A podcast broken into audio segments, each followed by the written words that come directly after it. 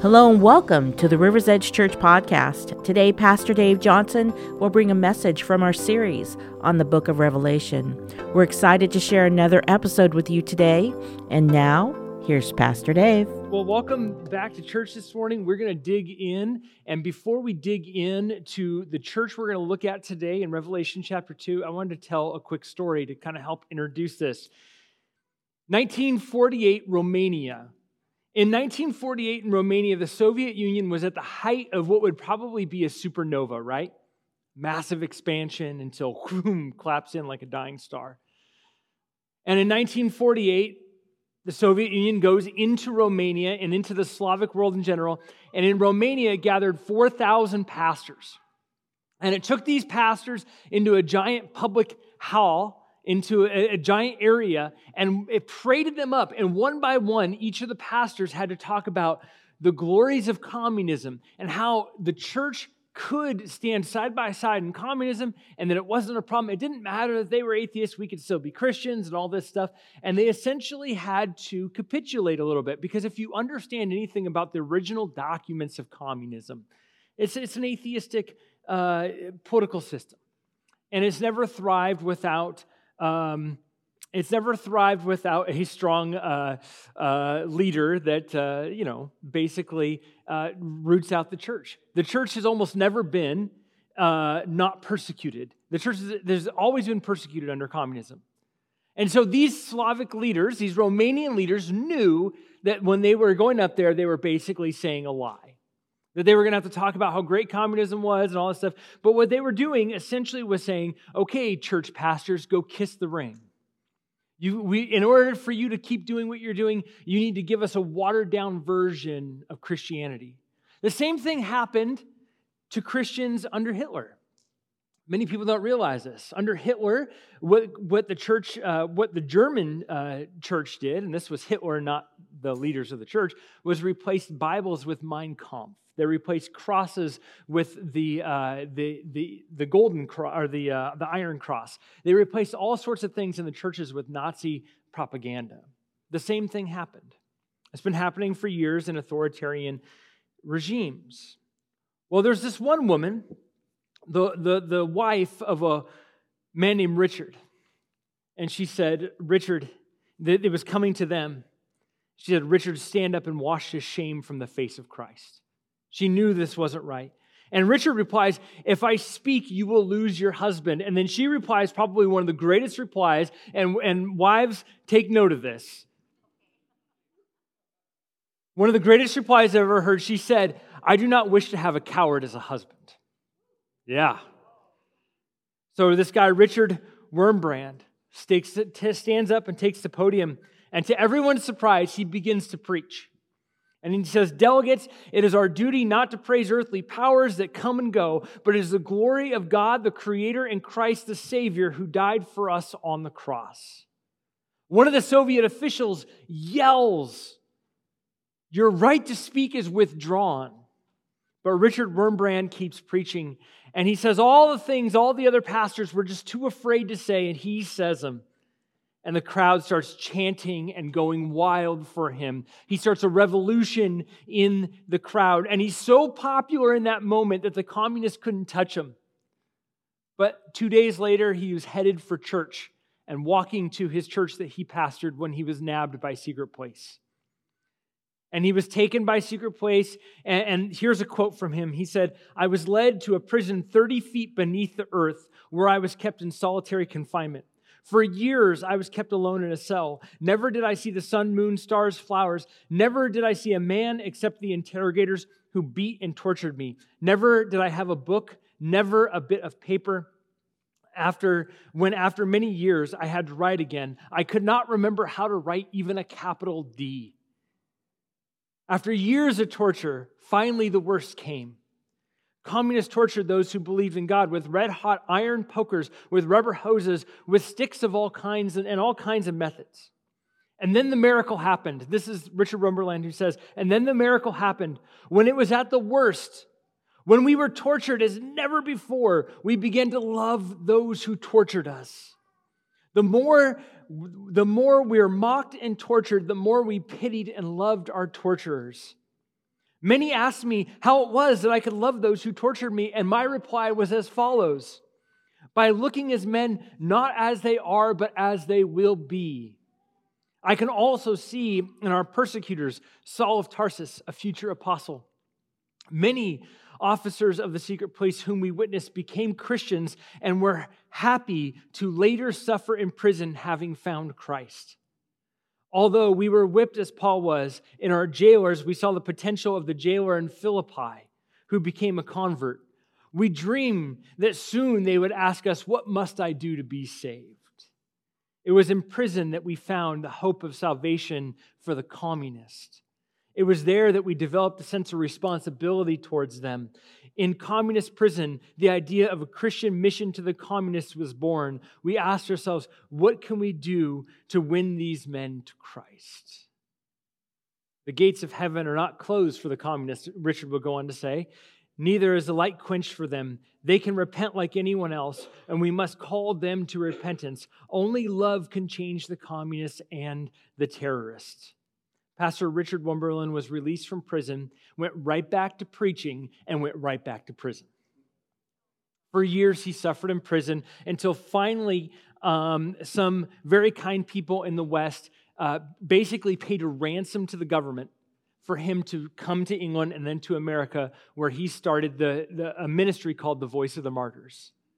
And it's a ministry to help reach out to the communists, those, those who were very the very people who were torturing them, and to bring these stories to light. Why do I tell you all this? I think in America, we judge the success of a church based on how many of you come on Sunday morning.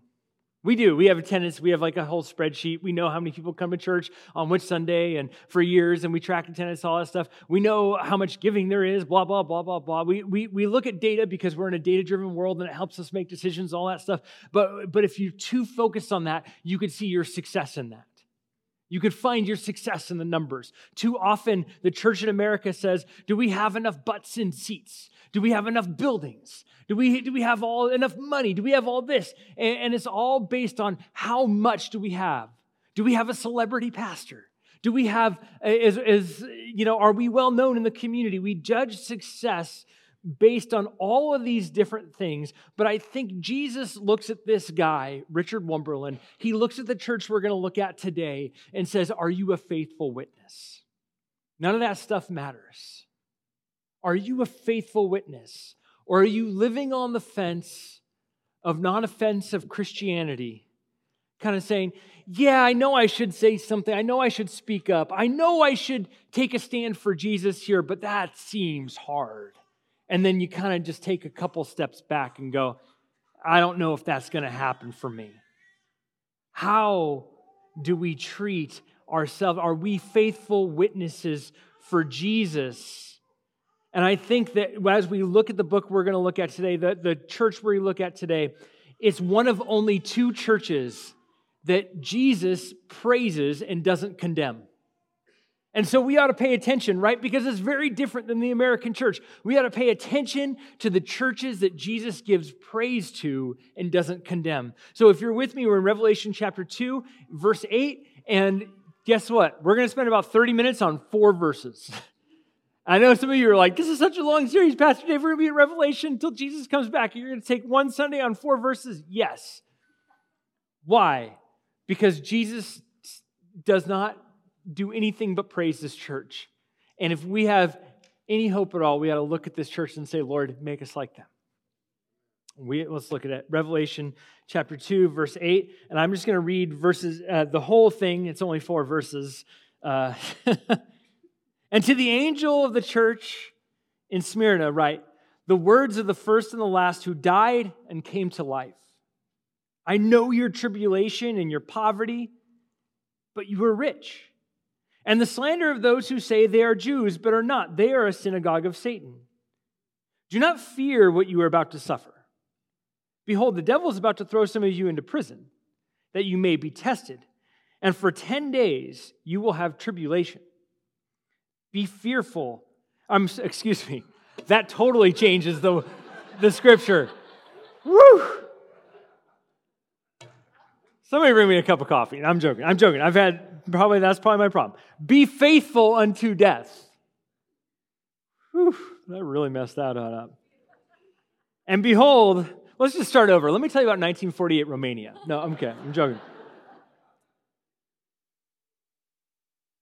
Be faithful unto death, and I will give you the crown of life. He who has an ear, let him hear what the Spirit says to the churches. The one who conquers will not be hurt by the second death. So let's talk about these churches. This is a church where the government didn't allow for anything but the worship of Caesar. There is a Roman empirical religion that is happening at this time. It's 1948 Soviet Romania. This, this, this is not uh, anything new, by the way, to our world, where the government has a system of worship and it makes you fall in line. For communism, it's the system is atheism. I know that sounds counterintuitive, but in atheism, you need to have faith in order to believe in atheism. And, and, I could go way down that rabbit hole with you later. But essentially, it's another form of worship. It's a form of worshiping the emperor, the leader.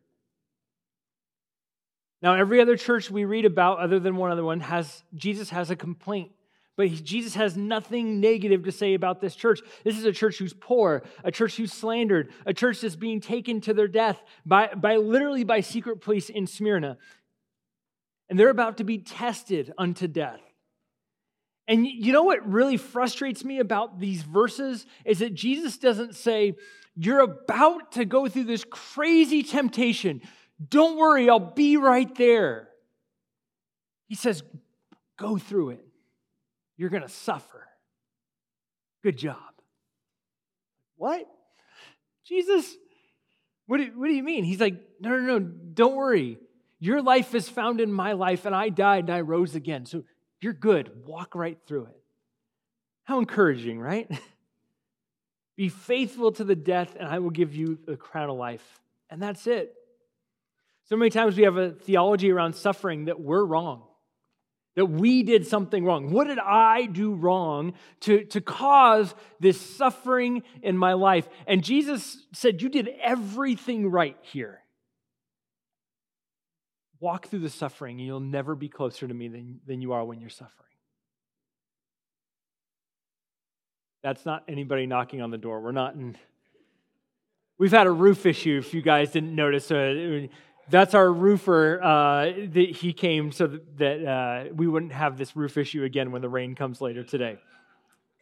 How funny would that be, though, if we were doing the church? Is like, behold, I stand at the door and knock. And that was happening right now. Oh, man, we should have planned this roof issue better. So Jesus basically says, You're to go through suffering, walk through it faithfully. He doesn't say, I'm going to I'm going to pull you out of the suffering and drag you by the hair out of it and your life's going to be wonderful. He's like, no, no, you're, you're, if you stand up for me, you're going to suffer, so walk through it. Ouch. And it's just four verses and it's gold. So, first, Smyrna was called the crown of Asia. And remember, Jesus at the end says, I'll give you the crown of life. It was called the crown of Asia or the flower of Asia. It was known as the birthplace of Homer the, the great scholar and intellect and philosopher uh, of the Greek age. Later, it would become the home to the Bishop Polycarp, and we'll talk about him again at the end of this message, who was a disciple of John, the author of Revelation. This guy, Polycarp, was, could have been the guy who actually read Revelation to the church. It's, it's amazing. Smyrna still exists today as a port town in Turkey called Izmar or Izmir, I'm sorry, Izmir, and it's the third largest city in Turkey. It was a town that was that competed with Ephesus for the religious center of Rome.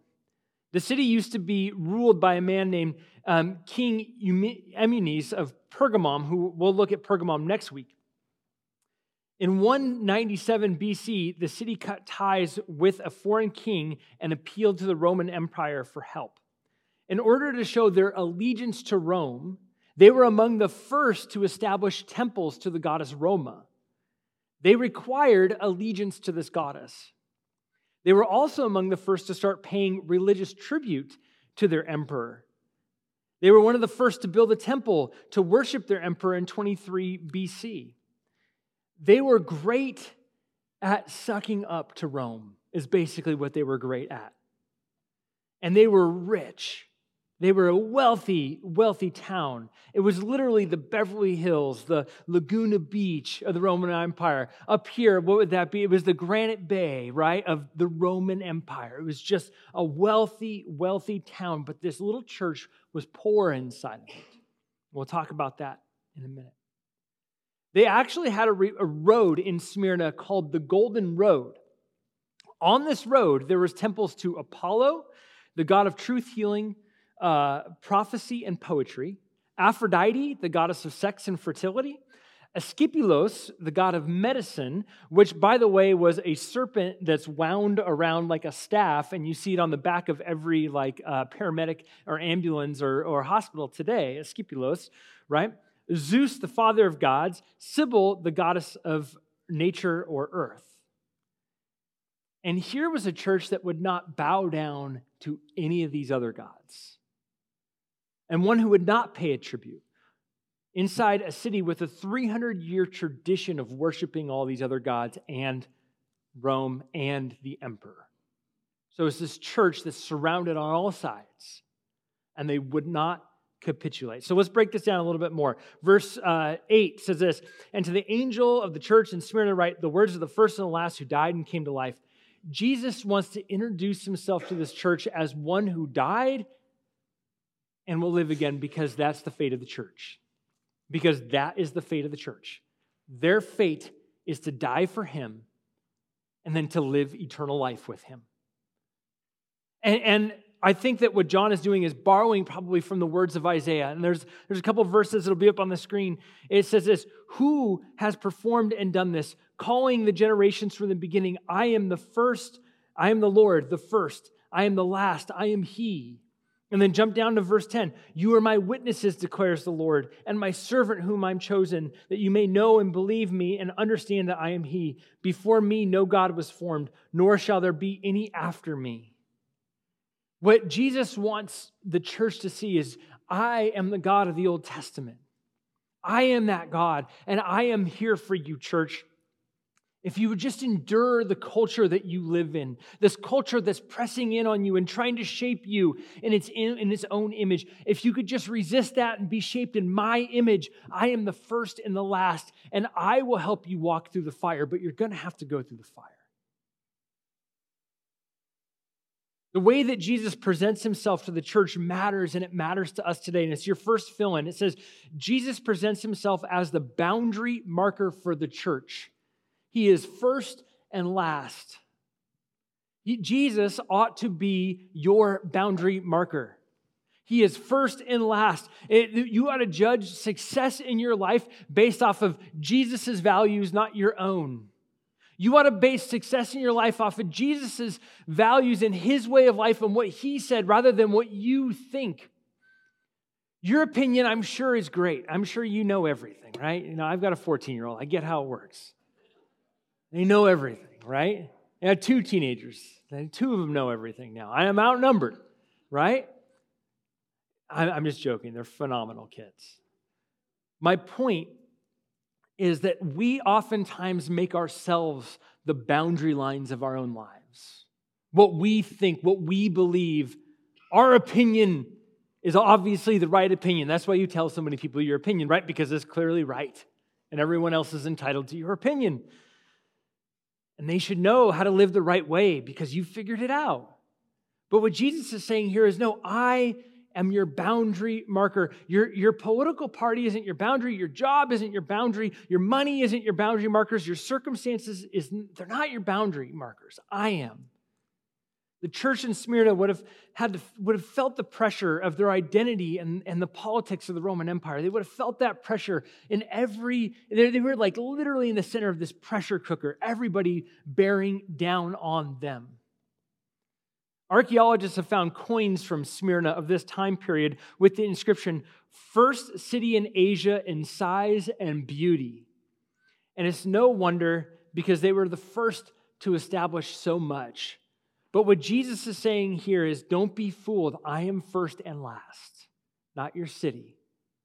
Oftentimes, churches can, can, can, have this pressure, and I think this is one of the big lessons from the seven churches, is that they take on a bit of their culture, the culture that's around them. And it might not be Christ-like culture, but they're shaped by the culture, and we're all shaped by the culture that we live in. And what Jesus is reminding this church is I have nothing but praise for you, church, because you're not being shaped by the culture. You're allowing me to shape you. If you go back to Revelation 2 8, you'll see that Jesus says, I am the one who died and came back to life again. This has amazing double meaning to this church in Smyrna. The church is literally being persecuted and people are dying for their faith. So, in one sense, it is, a, it is an encouragement, it is a reminder to this church listen, I died and I came back to life again. Your destiny is to share in my life, which means you're going to die for your faith, but you're going to come back to life again. You're going to live eternally with me. But also, there's this second meaning. The city had been destroyed in 580 BC and then rebuilt again in 290 BC. And people who were living there often bragged about the resurrection of their city. They bragged about how the city was dead, but it rose again. So the entire time, Jesus is contrasting himself against the city of Smyrna. Who's your God? I'm the one who died and rose again, not your city.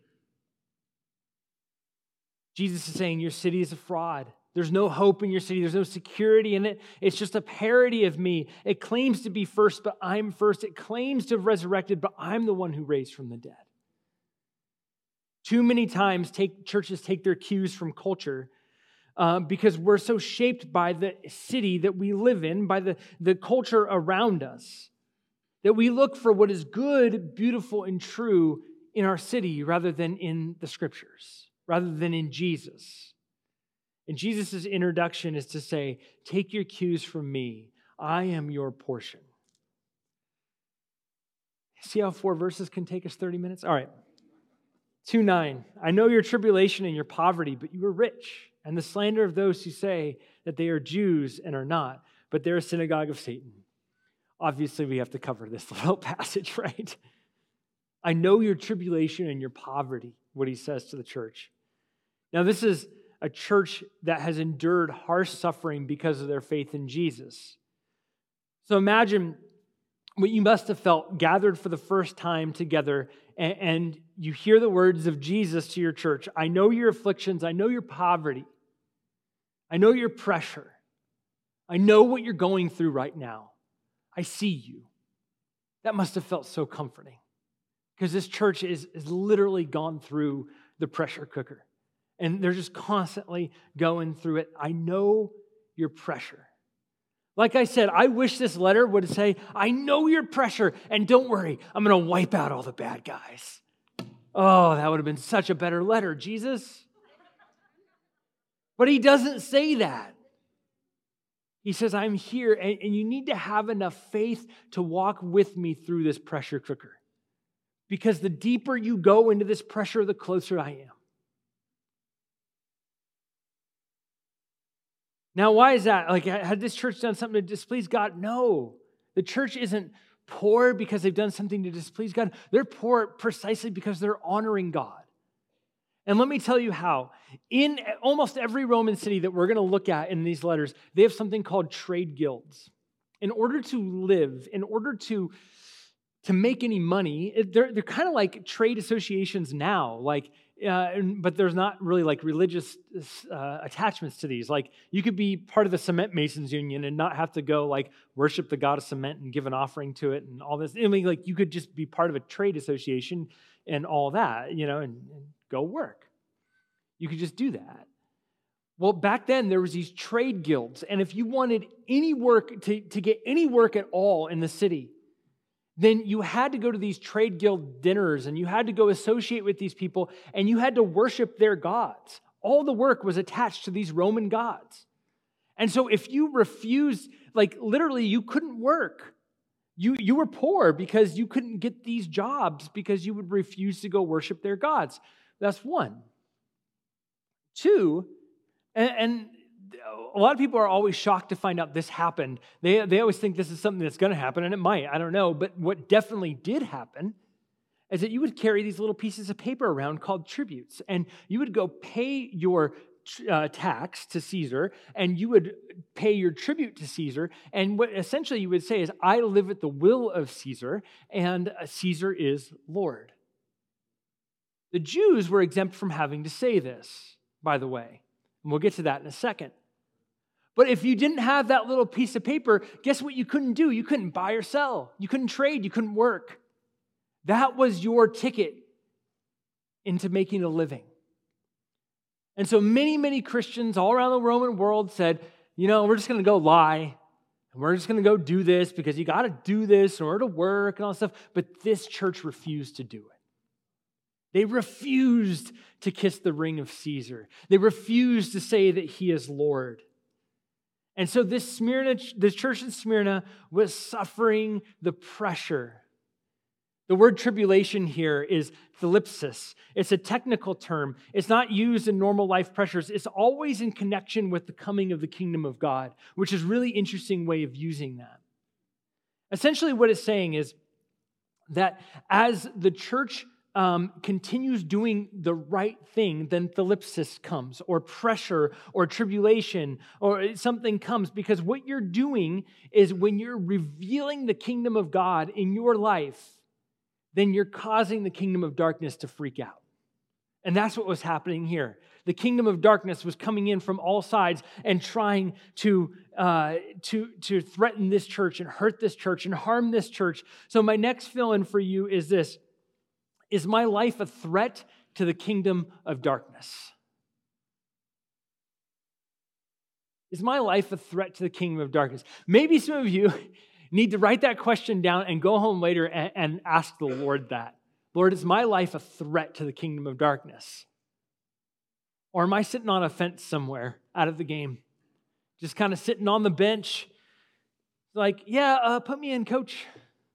But you don't really mean it. You know? Oh, yeah, yeah, I'll, I'll go in. I'll, I'll, do what you need me to do, Lord. Um, but you're sitting on the bench. Is your life a threat in the greatest way possible to the kingdom of darkness existing in our city? If not, what are you waiting for? Get in the game. Don't be afraid of what's to come. That's the message that Jesus wants to give to this church, and I believe our church today. The kingdom of darkness has this really great lie, and it's super believable, and at the end of the day, that is still, still a lie. The lie of the kingdom of darkness is there's a middle ground. There's gray areas. Just, just live in the gray. I think the kingdom of darkness doesn't care if you engaged against it or not, just as long as you do nothing to stop it. Most people and nobody here is going to claim to be on the side of the kingdom of darkness. Nobody's going to claim that. But most people also are not feeling the pressure of being against it. When you're against the kingdom of darkness, living in such a way that you're bringing about God's kingdom of light, you're going to feel pressure in your life, and that's a good thing. You're going to feel a little bit of suffering in your life. Praise the Lord, you're on the right track. You're going to be like this guy, Richard Wumberland, who can't stand to see what's happening and have to speak the truth. Praise the Lord, that's a good thing. The believers in this church intrinsically got it. They got persecution and they celebrated. I think I was thinking about this week, and in America, who are the people that probably face the most pressure because of their faith? I was thinking about that.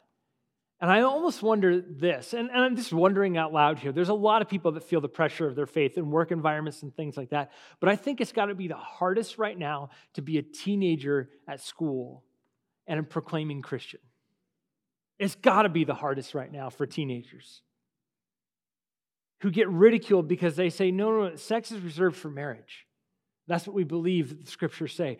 You're, you're all of a sudden you look like, like an alien in your world, right?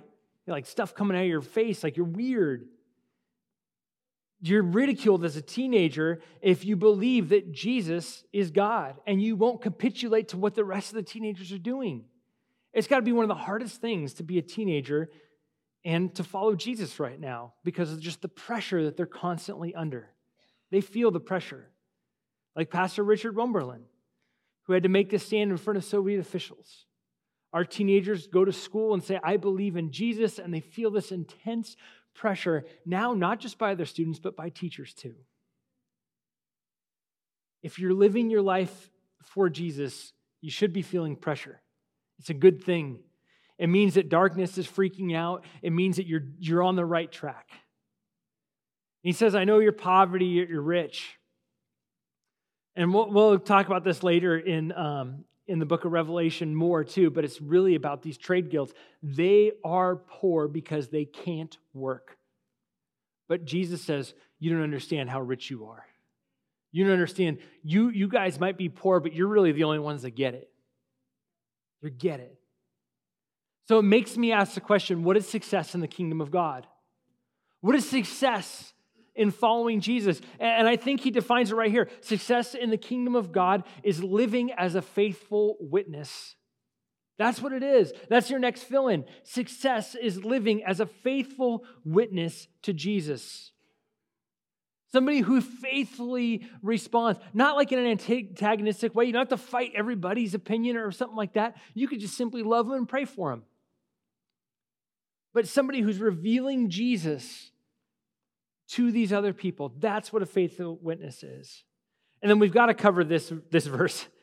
And the slander of those who say they are Jews and are not, but are a synagogue of Satan. Now, many people have said, well, this sounds anti Semitic. And just let me break this down a little bit for you because there's no way that this could actually be anti Semitic, right? And I'll share with you why. It's like, so John is a Jew right? John's a Jewish guy. And the way that the message of Christianity spread is you have to understand that Jesus is the Jewish Messiah. So, what do the Jews do first? Is they put together missionary sects. They never see themselves as a different religion, only when they begin to be persecuted and then systematically kicked out of the synagogues.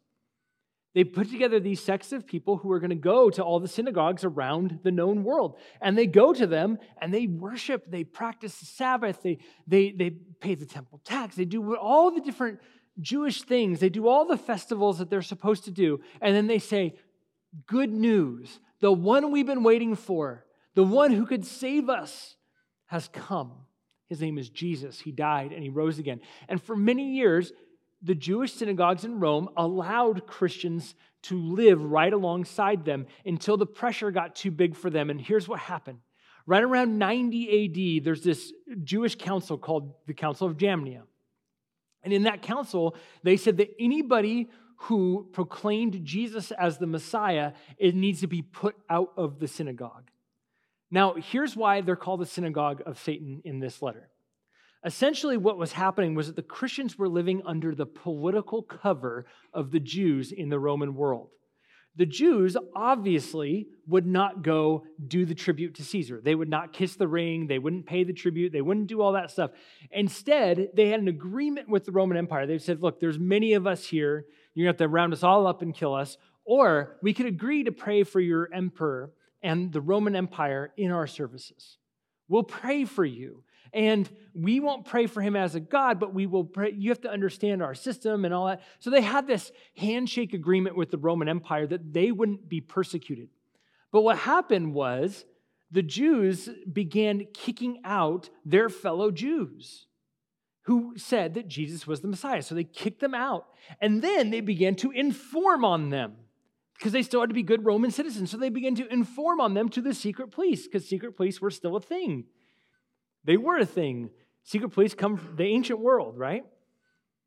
And so they begin to inform on this church. And so essentially, what Jesus is saying to, to John and to this church is this synagogue that was helping you walk through life has no longer made it so you could work anymore. Because if you were part of the synagogue, you could work without going to trade guilds. Like it was a great agreement. But all of a sudden now, you're homeless and you've got nothing.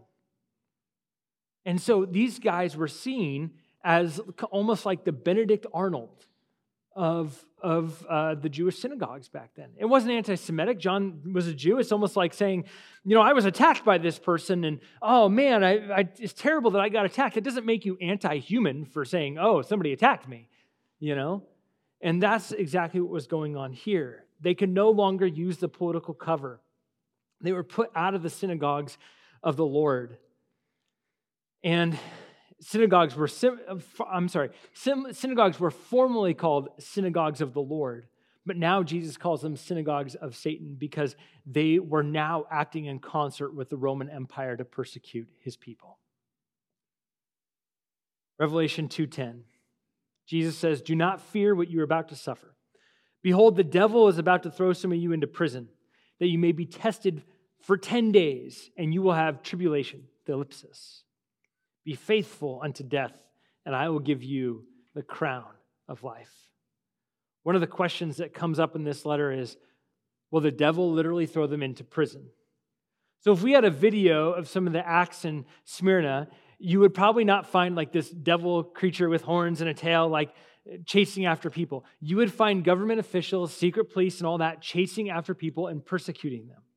What Jesus is saying is behind the political forces, behind the hostile religious forces, are forces of evil. That's what you do. Paul would talk about this too. Uh, we don't struggle against flesh and blood, but about these spiritual forces, these forces of darkness in the world. There's a chaplain of the United States Senate. His name was Richard Halverson, and he said this No adequate understanding of history can be had without taking into account the fact that behind and around and through history a personal, diabolical, satanic spiritual force is, dis- is bent on destroying all good and its author, Jesus Christ. We have to understand that the believers of Smyrna were not the real targets of evil, Jesus was. And since they lost the battle to Jesus, they'll go after what is most near and dear to Jesus, and that is his followers. And that's what's happening in Smyrna as well.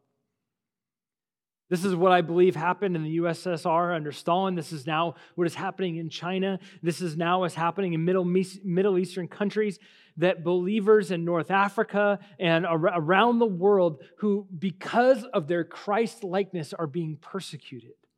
Just because they're acting like Jesus, they're being persecuted. This is what's going on. The forces of evil want nothing to do with it. Evil's freaking out. And then Jesus says, You'll be persecuted for 10 days. And this has special and important significance because, like I said, it, the, the, the book of Revelation is the Old Testament thrown into a blender, and John just started painting with the brushes of, of the, I just mix metaphors, paint and blenders. You have to just stick with me here as I mix metaphors. And, and John is just mixing, pulling these, uh, these Old Testament references in here. Well, two times in Daniel chapter 1 does Daniel talk about being tested for 10 days where he doesn't eat the food of the king's table. Now, remember, eating the food of the king's table is pledging allegiance to the king. And so he says, Give us fruit and vegetables, or just give us vegetables, right? Actually, in the Hebrew, it says, Give us seed bearing plants. And that tracks all the way back to Genesis chapter 1. That's extra credit points. It'll be on the test later. Um, but this is what Daniel says just give us food from Eden, and, and we'll be, we will be healthier and test us for 10 days.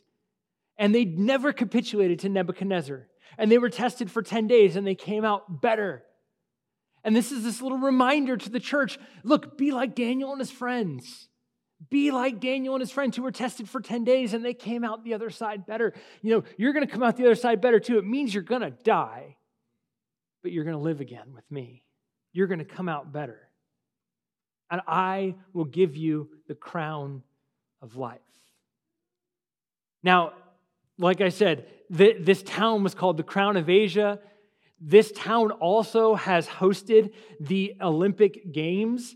And so, also, they give crowns for winning the Olympics. And so, this idea of a crown would have been very, um, a very normal thing in their culture. And Jesus is saying, You will share in my victory, you will share in my kingdom because you're meant to be a kingdom of priests. So I want you to share in my victory. You will have victory with me. Boldly walk with me. And then the, the, the promise is this He who has an ear to hear, this is verses, verse 11. He who has an ear, let him hear what the Spirit says to the churches. The one who conquers will not be hurt by the second death. And to explain this, I want to end with this story of the Bishop Polycarp. I told you in the very beginning, Polycarp came from this church, and he was a, a leader who, who essentially was, uh, was killed for his faith.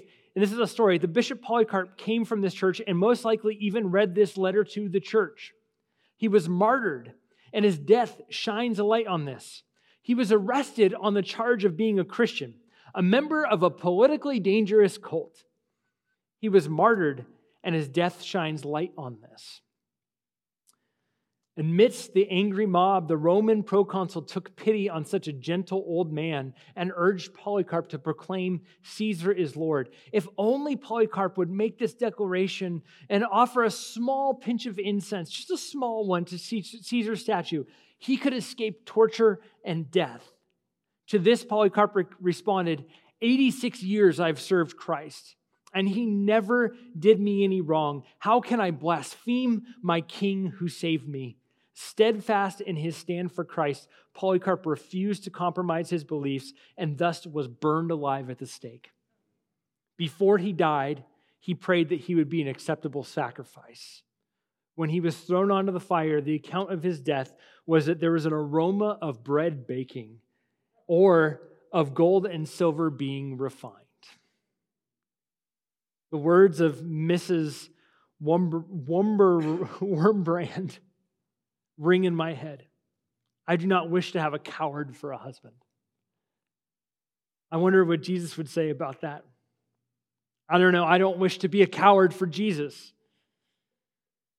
I, I, think back of the words of Jesus, Luke chapter 9, verse 26 says, For whomever is ashamed of me and my words, of him the Son of Man will be ashamed when he comes in his glory and the glory of the Father and the holy angels. I have two responses for you today. I want to invite the band to come as we do this. First, if you're here and you're a follower of Jesus, I want to encourage you to live your faith boldly. It doesn't mean you need to jump down other people's throats and win arguments. It, it, it, means that you're just not shaped by that culture that's so pervasive in our world, and you're more shaped by the scriptures and who Jesus is than by the world, and that you love people with the love that Jesus loved you. And that you don't capitulate that you that you don't say oh it's okay i could do this or i could participate in that and, and you know that it's dishonoring the lord. Live your faith boldly to live in such a way honors god even if there's great personal expense just like this church in smyrna there was great personal expense to this church, and it honors God to live boldly. I want to encourage you to honor God in everything you do and live a bold walk with Jesus. Second, maybe you're here and you've been living kind of in the Christian gray area. You've been living on the fence. And you know what I mean. It, it's like, oh, this is a gray area, that's a gray area. I mean, you believe what the Bible says about Jesus, but you've never taken a stand for Jesus. I mean, this all makes sense to you, and you would share the gospel, but you don't want to be one of those crazy Christians. I mean, yeah, Jesus is, is God, and, and this church thing is it's really more of my husband's thing than it is my thing. Or this church thing really is my wife's thing. It's not really my thing. I'm just here because she dragged me here. But I, I do believe, I believe Jesus is God. Life is comfortable on the fence for a little while. It's okay on the fence for a little while. You can live there for a little while. But sitting on the fence will hurt in the long run.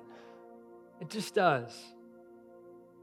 I want to encourage you that Jesus has these incredible plans for you and this incredible convictions for you and this incredible life for you. And he wants to invite you off the fence. And he simply does so by saying, Follow me.